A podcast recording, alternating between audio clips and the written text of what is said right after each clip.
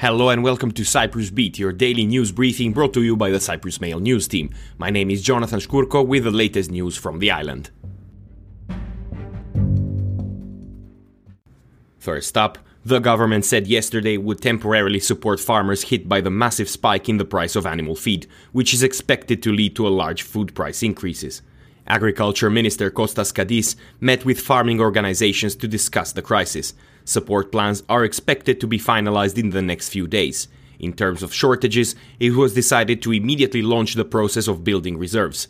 Agricultural organizations have warned that if grain supplies are not secured soon, it is only a matter of days before people begin to feel the effects of the shortage and the domino effect it will create on the prices of bread, cheese, milk, and eggs. The Cyprus Chamber of Commerce and Industry said price increases were coming from all directions, for which the consumer will have to pay. Farmers and producers have voiced their concerns in recent weeks over the cost of animal feed and other grains resulting from various breakdowns in the global food supply chains. The government has come under criticism for failing to ensure the country had sufficient reserves of grain imports.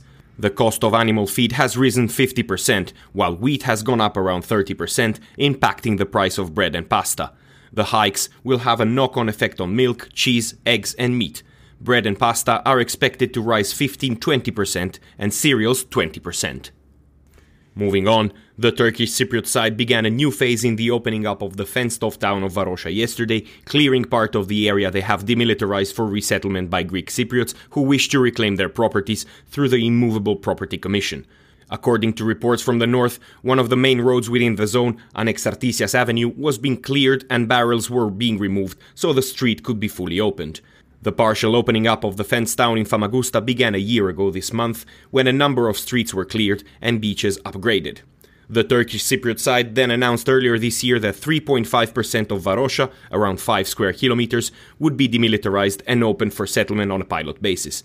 This is the area now being worked on.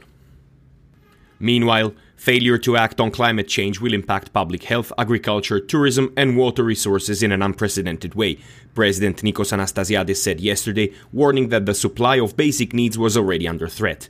The president was addressing the second international conference on climate change in the Eastern Mediterranean and Middle East being held in Paphos. He said the region is classified as a global climate change hotspot and is particularly vulnerable in terms of record high temperatures, devastating fires, and increased water scarcity.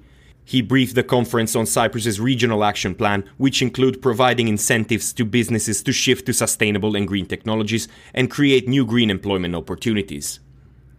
In other news, MPs said yesterday that Parliament will consider banning fireworks altogether if their uncontrollable use does not stop. Widespread illegal use of fireworks is not only a serious fire hazard, but also causes problems to autistic children, the elderly, and animals. They are even used as signals for drug deals, MPs were told. Fireworks are being imported illegally, hidden in containers or airplanes, or smuggled from the north. By law, fireworks can only be used after permission is granted by the mining service. And finally, a monument to the humble potato erected in Xylophagou went viral on Wednesday after photographs from puzzled passers-by circulated on social media. Thought by many to be a gag, the 4 meter tall elongated installation is in fact meant to celebrate the village's trademark product and has been placed at the entrance of the village. Community leader George Tasu said he did not care if Sun made fun of the structure, as his potato growing community welcomed any publicity, positive or negative, and invited them to come to Xylophagou and take photos. And that is all we have time for today. Thank you for listening, and as always, Cyprus Beat will return tomorrow.